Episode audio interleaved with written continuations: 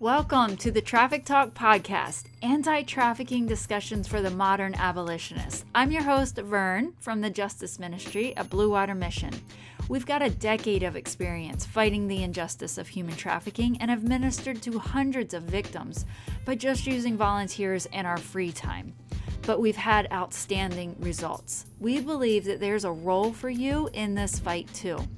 On this podcast, you will hear interviews, stories, and discussions from people on the ground doing the real work. So plug in and get ready to open your heart and mind. And now, the next episode of the Traffic Talk podcast.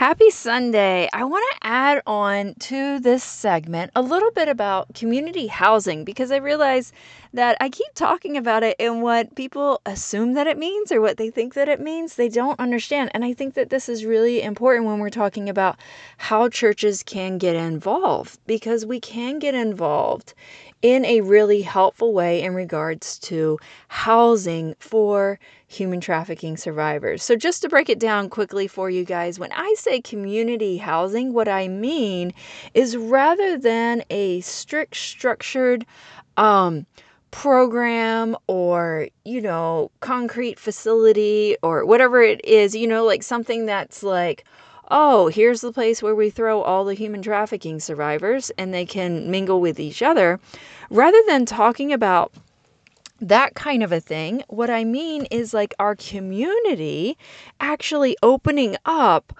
our homes and allowing survivors to live with us, like sharing our space and sharing our resources. And it's something that I have done um, for over 10 years now and have loved it. And many people in our church have done it.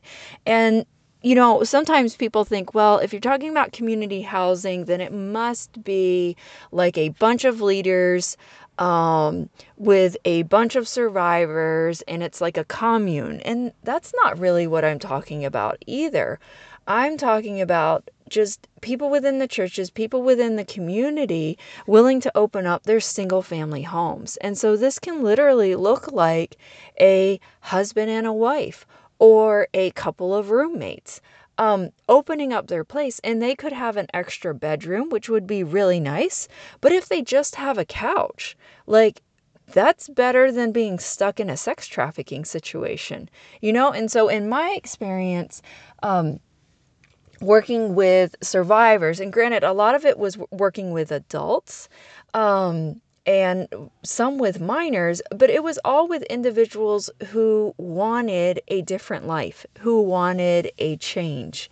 And so I would say the only caveat being like if you're you know, law enforcement is forcibly plucking, say, a kid out of a situation, yanking them away from the person who they think is the love of their life, and then trying to mandate that they're not allowed to see that person and that they have to stay in this um, different housing location. That that is challenging. That's challenging for a community housing placement um, because you're going up against a lot when you're trying to build a stronger relationship in a short amount of time. But for the individuals that can already see that there's aspects of this life that the the pimp or the trafficker has broken all kinds of promises. Um, they may still have some heartstrings back to them, but they know that they want something different. They know that there's, you know, they're trying. You know, it still takes them multiple attempts, but they're trying. That kind of a situation is amazing for community housing options. So when I say community housing, it can be just as simple as a couple of people, whether they're roommates, whether it's a married couple, whatever, willing to open up their home and share what food they have, uh, share their couch, or share an extra, you know, a spare bedroom, and give a survivor some space to be able to think, to be able to feel free, and to be able to see what normal square life looks like. That like that's incredibly powerful. So i think this is a huge opportunity in the churches that the churches can get involved and um like I said, I've got training programs actually coming out. I have a I have some that are already out. Um, Community Houses 101 talking about this where we give like the base level um, foundation of what people need to know but then i'm getting ready to launch um, the justice discipleship training program and that's literally a six month program of walking people through um, you know, understanding trafficking, how to plan out what they're going to do, how to prepare their home for taking in survivors. If they're thinking about, you know, starting something bigger with co-leaders, then that's great. But if you're just working with your with your spouse, all of these conversations and things that you um, work out and need to talk about, like those can be done with your spouse also. They need to be done with your spouse also. So you guys are on the same page. Um, and one person doesn't feel like that they're going to um, bear the brunt of everything. Sorry, I just hesitated. I often record these um, these videos or these not videos, these podcasts in my car in the early morning and late night and I just saw somebody who saw one car coming and then it was a pedestrian going across the street and they didn't see the second car coming and I thought like oh my gosh I'm just going to see somebody die but the car stopped and the person realized the car was coming at them so it all worked out okay. But anyway, point being, there's room for the church to get involved, and community housing doesn't mean that you have to live in a commune. You can use the house that you literally have. Like we started off, and it's Hawaii, so it's expensive. So it's literally my husband and I and a roommate in a tiny two bedroom apartment, um, less than 600 square feet. And that's where we started taking in survivors on our couch.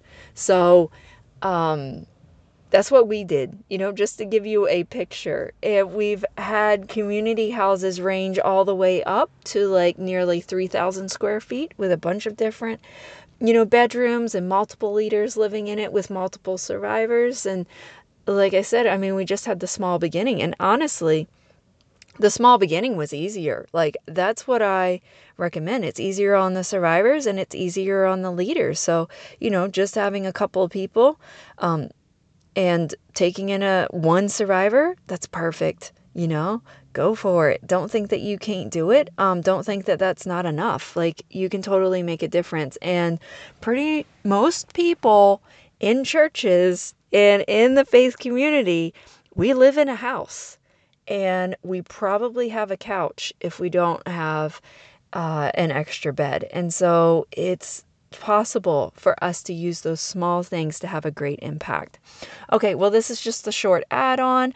Hope you guys are having a beautiful day. It is um, Sunday, and I am excited. All right, talk to you guys later. Bye.